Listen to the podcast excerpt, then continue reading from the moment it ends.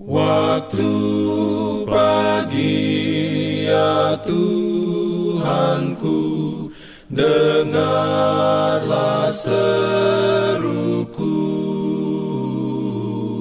Melayang doa yang sungguh Memandang padamu. Selamat pagi pendengar Radio Advent Suara Pengharapan Mari mendengarkan suara Tuhan melalui tulisan pena inspirasi Yesus, nama di atas segala nama.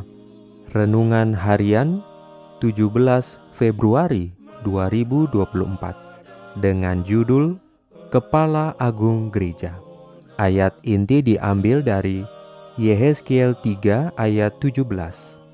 Firman Tuhan berbunyi, Hai anak manusia, Aku telah menetapkan engkau menjadi penjaga kaum Israel. Bila mana engkau mendengarkan sesuatu firman daripadaku, peringatkanlah mereka atas namaku. Diberikannya perlindungan dalam pimpinannya. Urayanya sebagai berikut. Dalam kehidupan dan pelajaran-pelajarannya, Kristus telah memberikan contoh yang sempurna tentang pelayanan tidak mementingkan diri yang bersumber dari Allah. Dengan menciptakan dunia dan oleh menjunjung tinggi segala perkara, ia tetap melayani orang lain.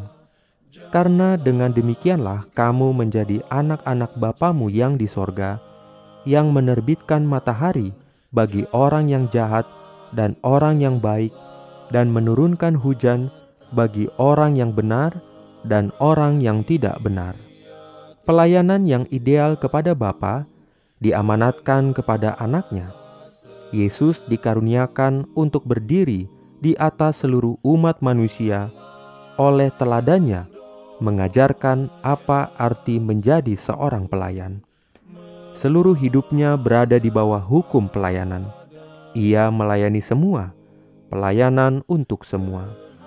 Berkali-kali Yesus berusaha mendirikan prinsip ini di antara murid-muridnya. Bila Yakobus dan Yohanes memohon untuk keunggulan mereka, ia berkata, "Barang siapa ingin menjadi besar di antara kamu, hendaklah ia menjadi pelayanmu." Dan barang siapa ingin menjadi terkemuka di antara kamu, hendaklah ia menjadi hambamu. Sama seperti anak manusia datang bukan untuk dilayani, melainkan untuk melayani dan untuk memberikan nyawanya menjadi tebusan bagi banyak orang. Sejak kenaikannya, Kristus telah menyerahkan pekerjaannya di atas dunia kepada duta besar, duta besar yang terpilih melalui siapa ia berbicara kepada anak-anak manusia dan melayani keperluan mereka.